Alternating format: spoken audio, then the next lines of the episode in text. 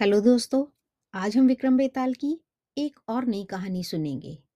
हमेशा की तरह विक्रम अपनी पीठ पर बैठाकर बेताल को ले जा रहे होते हैं और रास्ते में बेताल उन्हें एक कहानी सुनाना शुरू करते हैं। तो आज की कहानी का नाम है, साहसी कौन? तो चलिए कहानी शुरू करते हैं। कनकपुर नामक राज्य में यशोधन नामक राजा का राज्य हुआ करता था। वह राजा बहुत ही प्रतापी और गुणवान था। दूर दूर तक उसके साहस के चर्चे थे। उसी के राज्य में एक सेठ रहा करता था।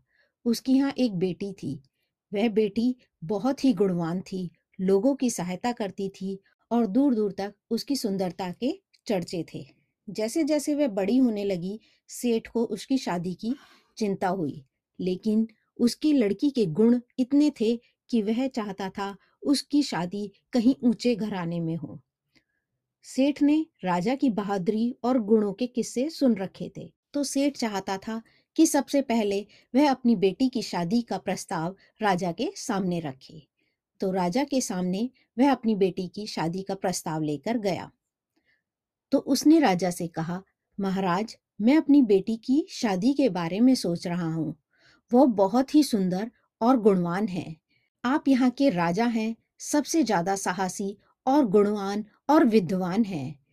आपसे अच्छा मेरी बेटी के लिए और कोई वर हो ही नहीं सकता है। इसलिए मैं सबसे पहले आपसे ही शादी का निवेदन रखना चाहता हूँ। आप मेरी बेटी को अपनी पत्नी के रूप में अपनाए और एक बार उसे देख लीजिए। अगर आपको स्वीकार नहीं होगा तो मैं उसकी शादी की बात कहीं और करूँगा। सेठ की बात सुनकर राजा ने सोचा कि वह अपने मंत्रियों को उस लड़की को देखने के लिए भेजे। तो उसने अपने दरबार के चार मंत्रियों को उस लड़की को देखने के लिए भेजा। जैसे ही उस लड़की को उन चारों मंत्रियों ने देखा, वह उसको देखते रह गए, क्योंकि वह इतनी सुंदर थी कि लोग उससे नज़र नहीं हटा सकते थे। सेठ की लड़की को देखते ही बहुत खुश हो गए, लेकिन दूसरी ही तरफ़ उन्होंने सोचा कि और शादी के बाद अपनी प्रजा का ध्यान नहीं रख पाएँगे। इसलिए फैसला किया कि वह राजा को सेठ की लड़की के गुणों के और रूप के बारे में कुछ सच सच नहीं बताएँगे। सारे मंत्री वापस राज्य में जाते हैं और राजा के पास जाकर बोलते हैं, राजन, वह लड़की अच्छी नहीं है और ना ही इतनी सुंदर है कि आप उससे विवाह करें। राजा उन चारों मंत्रियों की बातों को सच मानता है और विवाह के लिए मना कर देता है। फिर सेठ राजा की अनुमति लेकर वहीं उसी के दरबार के एक सेनापति से अपनी लड़की का विवाह करवा देता है। लेकिन शादी के बाद भी सेठ की लड़की के मन में हमेशा यही आता है कि राजा ने मुझे देखे बिना ही शादी से मना कर दिया।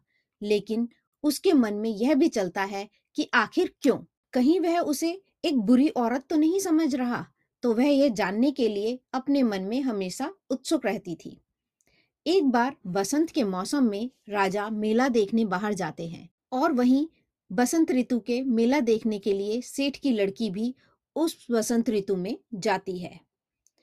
जैसे ही राजा उस लड़की को देखते हैं, वह देखते रह जाते हैं। राजा अपने सैनिकों से पूछते हैं कि यह लड़की कौन है? तो दूसरे सैनिक उन्हें बताते हैं, राजन, यह वही लड़की है जिसके लिए आपने शादी से मना कर रहा था। राजा अपने महल में वापस आकर अपने उन चारों मंत्रियों से पूछते हैं कि तुमने तो बोला था कि वह इतनी सुंदर नहीं है और ना ही गुणवान है, लेकिन आज जब मैंने उसे देखा, वह लड़की तो बहुत ही सुंदर है और मेरे मन को भा गई है। तुम सबने झूठ क्यों बोला? तो मंत्रियों ने कहा, राजन, बस हमने राज्य की चिंता के विषय में सोचकर आपसे उसके बारे में झूठ बोला। राजा तभी उन चारों मंत्रियों को अपने दरबार के काम से हटा देता है और बोलता है, तुमने मुझे गलत सलाह दी, इसीलिए अब तुम मेरे राज्य में काम नहीं करोगे। राजा उस लड़की की तरफ़ पूरी तरह आकर्षित रहता है। हमेशा उस लड़की के बारे में सोचता रहता है और उसके बाद राजा बार बार यह सोच सोच कर दुखी होने लगता है कि काश एक बार वह उस लड़की को अपने आप जाकर देख लेता और वह बहुत इस बात पर शर्मिंदा होता है कि मंत्रियों के सुझाव पर ही उसने उस लड़की के लिए मना कर दिया। राजा के हाव भाव से आसपास के लोग उनकी मन की बात समझने लगे। राजा के मंत्री चाहने वालों ने राजा से कहा, राजा, आप इतना दुखी क्यों हैं? आप सेनापति से इसके विषय में बात करिए। वह आपके ही राज्य में काम करता है। राजा ने कहा, नहीं उस लड़की की शादी सेनापति से हुई है। मैं ऐसा नहीं कर सकता। एक दिन वह सेनापति को पता चलता है कि राजा उसके लिए बहुत दुखी है। वह राजा के पास आता है और बोलता है, राजन, मैं आपका दास हूँ और वो आपकी दास की पत्नी है और मैं आपके लिए उसको छोड़ने के लिए तैयार हूँ। आप उसे अपना सकते हैं। राजा को सेनापति की बात सुनकर बहुत गुस्सा आया। राजा ने कहा राजा होकर अगर मैं ऐसा बुरा काम करूँगा तो मेरी प्रजा पर इसका क्या असर होगा? नहीं, कभी नहीं। तुम मेरे भक्त हो, मुझे ऐसा करने के लिए नहीं कह सकते हो। अगर तुम अपनी पत्नी को नहीं अपनाओगे तो मैं तुम्हें कभी माफ़ नहीं करूँगा। यह हमारी प्रजा के लिए और राज्य की भलाई के लिए अच्छा नहीं होगा। तुम दोनों एक सुखी जीवन और एक पति पत्नी का जीवन व्यतीत करो। राजा मन ही मन उस सेठ की पुत्री के बारे में सोचता रहता, लेकिन कभी किसी को उसके बारे में कुछ नहीं बोलता। पर इसी तरह राजा धीरे धीरे बीमार हो गया और बीमार रहते हुए एक दिन वह मृत्यु को प्राप्त हो गया। सेनापति को लगा कि राजा की मृत्यु सिर्फ़ उसकी पत्नी की वजह से हुई है, क्योंकि वह उससे शादी करना चाहते थे।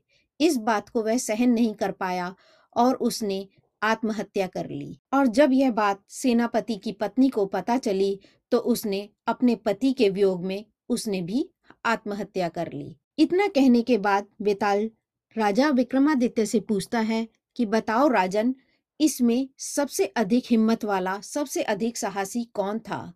सेनापति, राजा या सेनापति की पत्नी? विक्रमादित्य बोलते हैं, राजा सबसे अधिक साहसी था। क्योंकि उसने अपने धर्म के आगे अपने प्यार की कुर्बानी दे दी। वह उस लड़की को चाहता था, लेकिन उसने सेनापति के कहने पर भी उससे विवाह का प्रस्ताव स्वीकार नहीं करा, क्योंकि राज्य के लिए यह एक गलत उपदेश होता। वह उसके वियोग में मर गया, लेकिन उसने कोई गलत कार्य नहीं करा। इसीलिए राजा ही सबसे अधिक साहसी था, जो राजा की मृत्यु सहन नहीं कर सका और उसने अपनी जान दे दी। और उसकी पत्नी ने अपने पति के वियोग में अपनी जान दे दी। लेकिन इन तीनों में सबसे अधिक साहसी राजा ही था। तो चलिए दोस्तों, यह कहानी यहीं समाप्त होती है। फिर मिलते हैं एक नए अध्याय में, एक नई कहानी के साथ।